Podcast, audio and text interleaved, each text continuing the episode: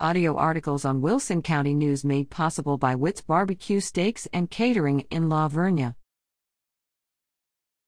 WCN announces February 17th delivery plan.